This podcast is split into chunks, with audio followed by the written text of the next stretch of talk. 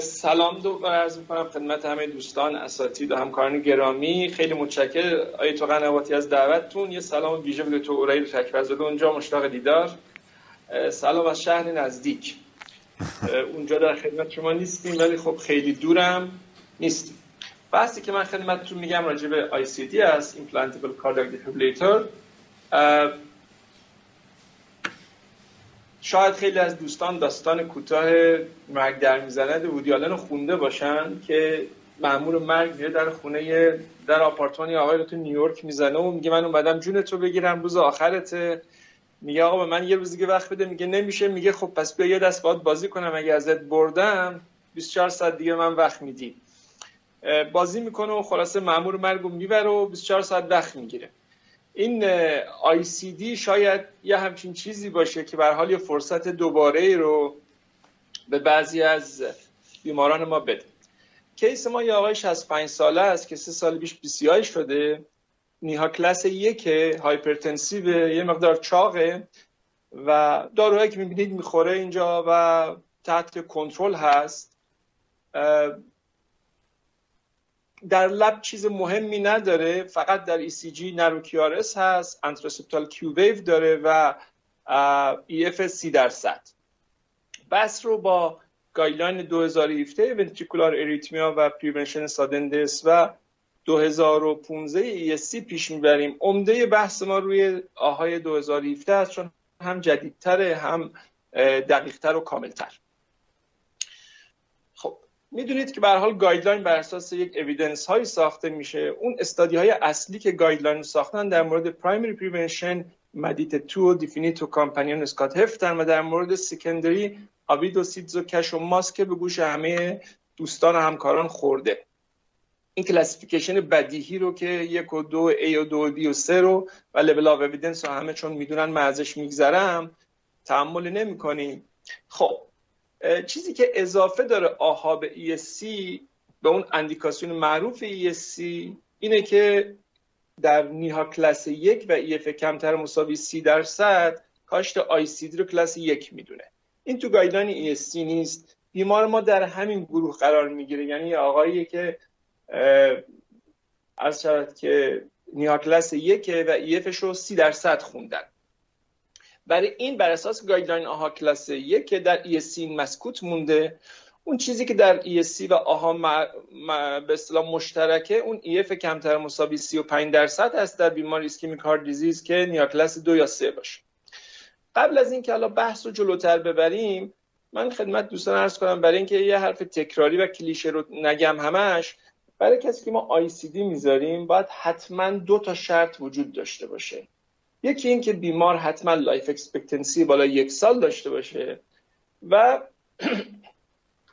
خواهیم کنم. دوم اینکه اون علتی که ما براش ICD می‌ذاریم علت reversible و قابل اصلاحی نباشه.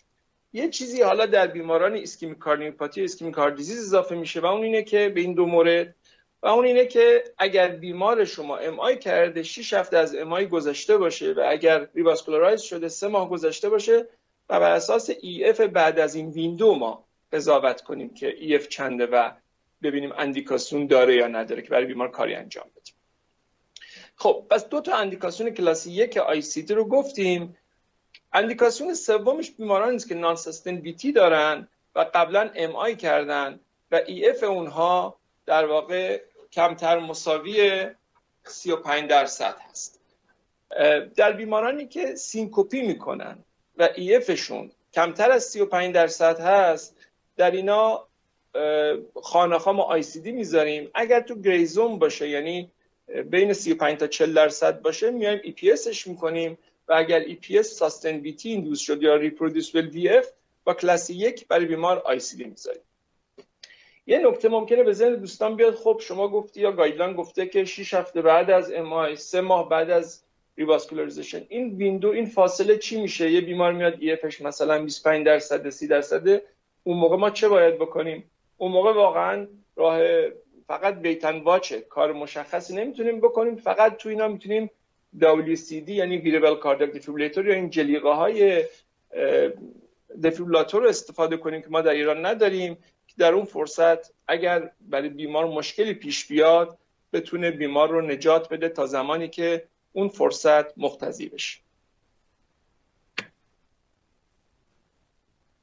خب در مورد secondary prevention ما primary prevention رو گفتیم. در مورد secondary prevention تکلیف روشنه. یه بیماری که قبلا abort sudden cardiac death کرده VT VF داشته sustained monomorphic VT داشته حالا یا unstable hemodynamically VT داشته.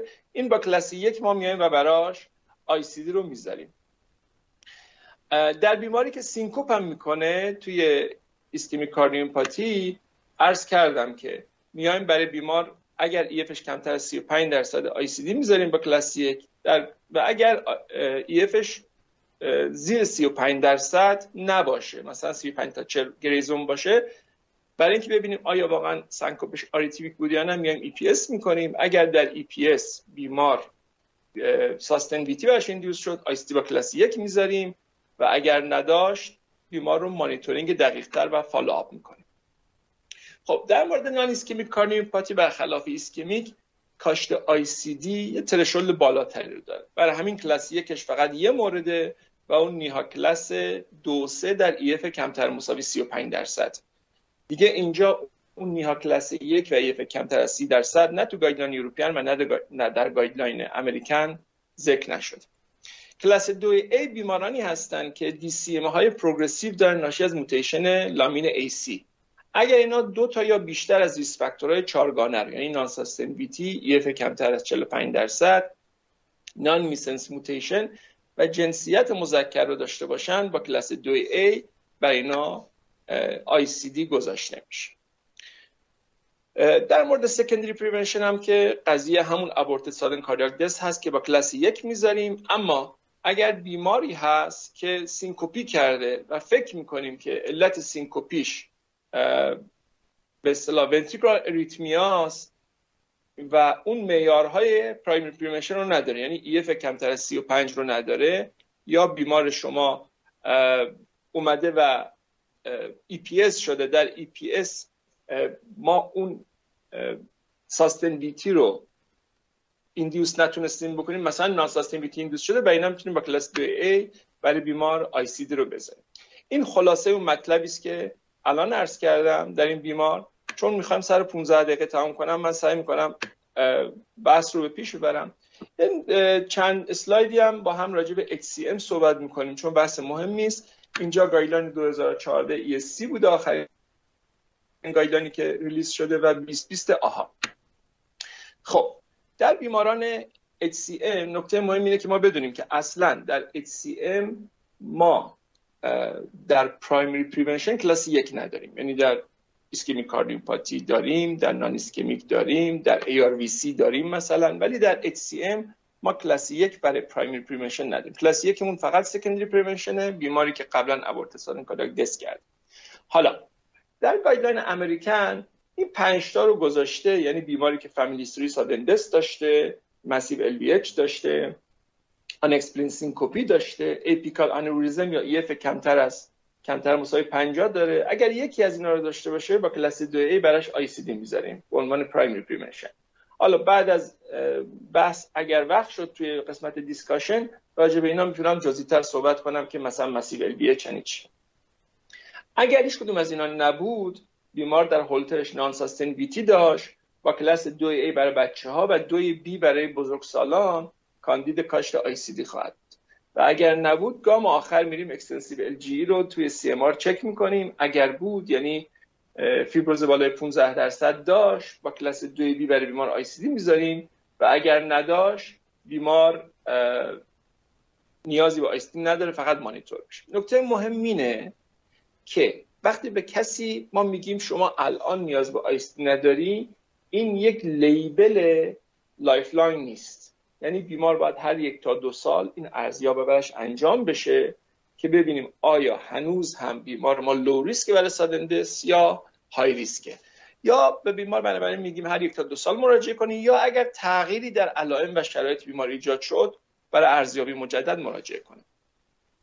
این جدول ESC رو بچه ها هم باش آشنان چون قدیمی تره که میایم توی calculator ی سن و family history sudden death و unexplained syncope و گرادیان LVOT و thickness حد اکثر LV wall رو left atrial diameter رو و non رو می‌ذاریم.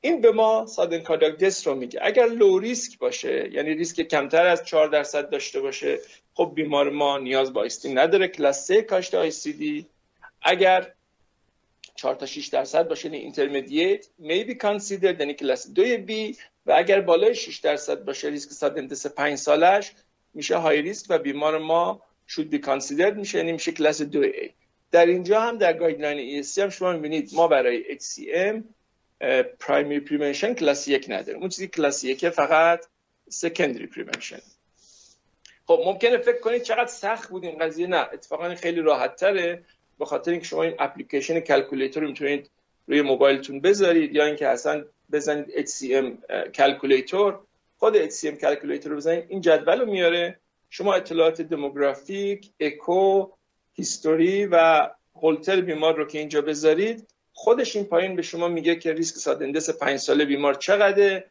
و بر اساس اون یه سری recommendation هم به شما خواهد گفت که کلاس یک کلاس ببخشید دو A دو B یا کلاس سه و شما چه بکنید. خب اخیرا تو مقالات چند تا ریسک فاکتور جدید هم برای risk stratification مطرح میشه تو مقالات هست. یکیش مثلا abnormal global longitudinal strain در اکو هست. یکی این T1 T2 و افزایش سیگنال و value ش هست توی CMR و surgical myectomy هم یک sudden cardiac risk down modulation انجام میده. یعنی ریسکو خودش کاهش میده. خب حالا هر بیماری به هر دلیلی کاندید آی سی دی شو چه ischemic چه non-ischemic چه genetic چه congenital یا channelopathy هر چی هست. خب در این موارد براش ICD ما نمی‌ذاریم. کی وقتی که بیمار شما incessant VT VF داره؟ یعنی باید اول VT VF رو کنترل کنید بعد اقدام به کاشت ICD کنید. وقتی که life expectancy کمتر از یه سال داره. مثلا بیمار شما یه end stage malignancy داره. وقتی که بیمار شما به لحاظ psychiatric یه بیماری جدی داره. وقتی که NYHA class 4 که قرار نیست براش هیچ advanced heart failure therapy انجام بدید. اینجا این نکته رو بگم که اگر بیمار شما NYHA class چهاره یعنی ambulatory چهاره ما ICD برای بیمار نمی‌ذاریم. یا ICD کاشت ICD کلاس سه مگر بیمار شما کاندید advanced heart failure therapy باشه؟ یعنی چی؟ یعنی بیمار بخواد cardiac transplant بشه یا LVAD براش گذاشته بشه یا CRT؟ اگر این سه تا بودن با کلاس 2 A میره و برای بیمار ICD گذاشته میشه. خب مواردی که syncope ی توی قلب نرماله و آریتمی بطنی documented نداریم یا VT VF amenable به catheter ablation مثلا اون VF بیمار در زمینه Wolff-Parkinson-White یا در زمینه idiopathic VT بیمار شما VT کرده یا fascicular VT داره و یا مواردی که علت قابل برگشت داره مثلا اختلال الکترولیتی داره torsades داره و انسالین در اینا خب غالبا کاشت ICD کلاس 3 هست. در conclusion sudden cardiac arrest یک world concerning burden هست. حدود 17 میلیون نفر در سال با cardi... با مرگ های cardiovascular از دنیا میرن. تو 25 درصد sudden هست. ICD therapy به طور effective life saving هست برای بسیاری از بیماران. و هنوز که هنوزه ما اون چیزی رو که تو guideline استفاده می‌کنیم LV ejection fraction هست. با این همه LV ejection fraction یه limitation هایی هم داره. به طوری که بیش از 50 درصد موارد sudden cardiac death در بیماران که EF نرمال دارن یا EF هاشون خیلی کاهش پیدا نکرده. یعنی هنوز ایف بالای 35 درصد در بیمار ثبت میشه. در دو دهه گذشته درمان و پروگنوز هارت فیلر یا خیلی بهتر شده. با درمان های جدیدی که وجود دارید بیماران طولانی تر زندگی می‌کنن. شرایط بهتری رو تجربه می‌کنن. و از اون طرف عمده مطالعاتی که ما داریم که بهتون اونجا نشون دادم پرایمری و سکندری نمال 15 سال گذاشتن و حتی 20 سال گذاشتن اینه که به نظر میاد تجدید نظری باید انجام بشه. هنوز راه زیادی داریم که بتونیم معیارهای risk stratification بهتر رو sudden بررسی کنیم. همینجا باید این دقیق هم, بگم که چقدر دوست داشتم این حرفا رو دو ماه دیگه بزنم. حالا شاید انگیزه بشه دو ماه سه ماه دیگه چهار ماه دیگه حرفا رو زدیم. چون guideline جدید sudden cardiac death توی 26 August یعنی توی کنگره بارسلون قرار, قرار release بشه و همه ما باید چشم انتظار باشیم ببینیم که خب نسبت اون چیزی که در guideline ESC 2015 بوده چه تغییرات جدید اتفاق میفته. حالا اگر تو discussion بحث شد شاید بتونیم یه سری پیش بینی ها رو بگیم که ممکنه اینا قرار بگیرن ولی خب الان نمی‌تونیم همینجا خیلی خوبه که یادی بکنیم از آقای میروفسکی. میروفسکی مرحوم که تو دهه هفتاد با کمک دو تا از همکار پزشکش و یه مهندسی ایده آی سی دی رو که داشت به فعلیت رسوند. دهه هفتاد در سگ گذاشتنش هشتاد در انسان گذاشتن و امروزه میلیون ها انسان مرهون نبوغون هستن. گزیدم از میان مرگ ها این گونه مردن را. تو را چون جان فشردن در برانگه جان سپردن را. خیلی متشکرم. خب تشکر می‌کنم از جناب دکتر تاهرپور بسیار عالی بود. ما استفاده کردیم. من چند تا سوال رو می‌خوام بپرسم. اول از همه از دکتر تاهرپور بپرسم. دکتر تاهرپور ما رو دارید؟ بله بله خب. دکتر تاهرپور من حالا شما کلیت رو خیلی خوب توضیح دادید. تقریبا setting های مختلف رو هم گفتید. توی HCM که شاید یکی از موارد مهم باشه یه تعریف massive LVH بود و یه non-sustained VT و توی guideline آمریکایی هم حالا تو risk calculator ش اون بحث extensive LGE در CMR مطرح هست. یکی اینکه extensive LGE در late gadolinium enhancement یعنی چی؟ چجوری؟ اون رو تعریف بکنیم. نکته بعد massive LVH و non-sustained VT رو اگه تعریفش رو بفرمایید که یه ذره clear باشه واسه همکاران ممنون میشم. ببینید دکتر اونجا توی guideline American پنج تا به اصطلاح آیتم بود پارامتر بود. یکی massive LVH بود که massive LVH رو در واقع بیشترین thickness بیشتر مساوی سی میلیمتر تعیین تعریف می‌کنن. یعنی thickest part توی بیمار HCM thickest part بیشتر مساوی سی میلیمتر باشه.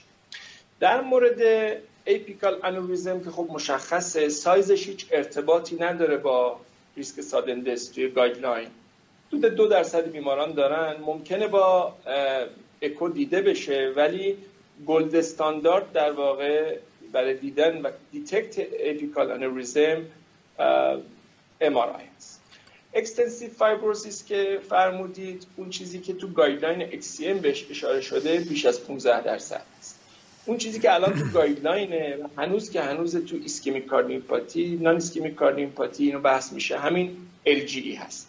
اما الان یک سری بسیار نرم افزارهای جدیدتر و تعاریف جدیدتر که بعضی از دوستان احتمالاً به گوششون خورده خوندن یا آشنان مثل مثلا diffusion tensor imaging توی CMR یا مثلا T1 T2 که اشاره کردم جزو novel risk stratification marker ها هست اینا هم در روش بحث میشه. ممکنه تو guideline های آینده نقش CMR یکی از چیزایی که واقعا ممکنه پررنگ بشه نقش imaging به خصوص CMR هست.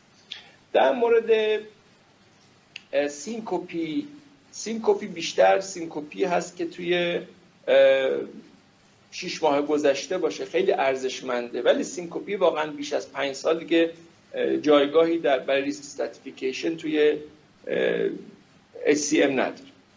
در مورد non VT که فرمودید خب non VT قبلا تعریف این بود که بیشتر مساوی سه تا بیت این خیلی سوال به جاییه چون واقعا در تعریف این مشکل وجود داره. اینه که ضربان بیشتر از بیشتر مساوی 120 در و سه تا بیت.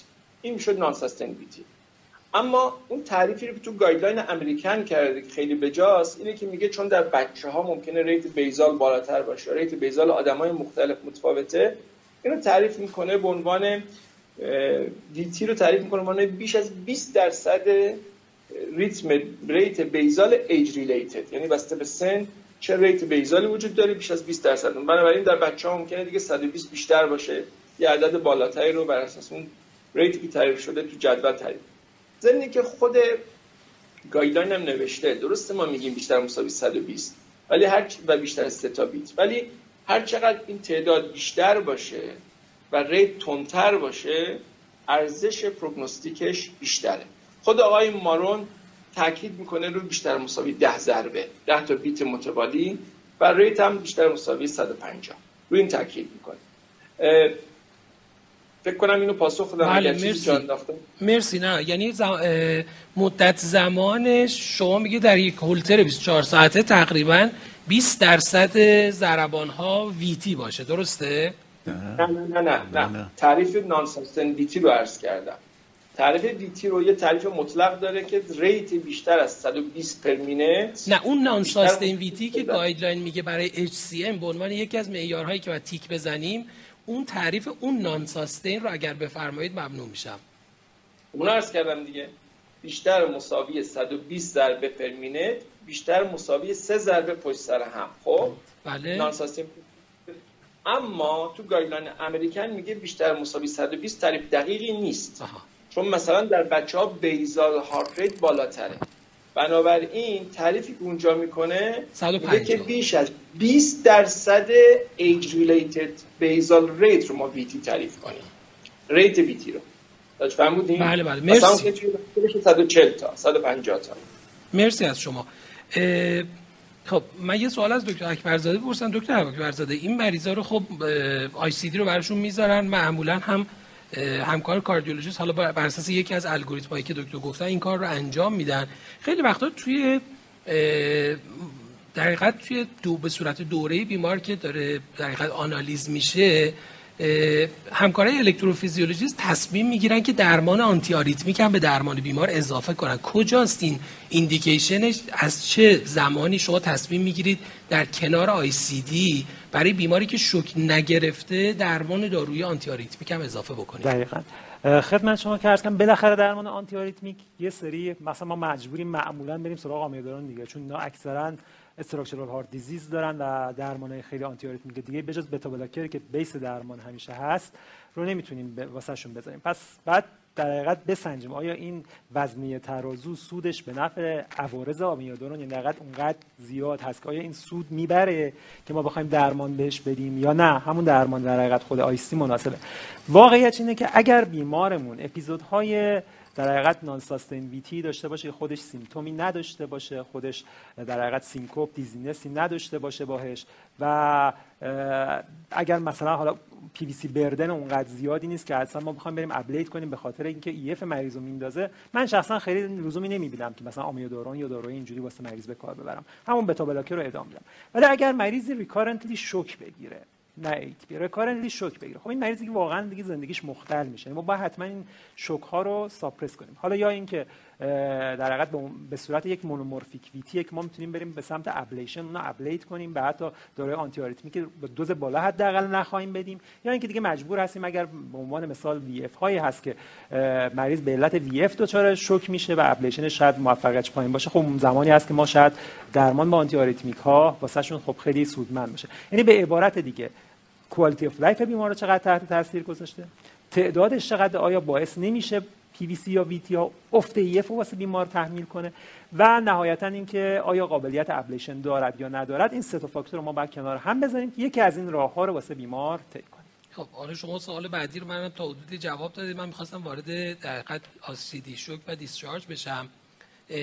یه سوالی که دارم توی acute setting بیماری که دچار شوک میشه ICD shock میشه الان مراجعه کرده به اورژانس. حالا توی یکی از شهرستانهایی که شاید به پزشک الکتروفیزیولوژی خودش هم دسترسی نداره.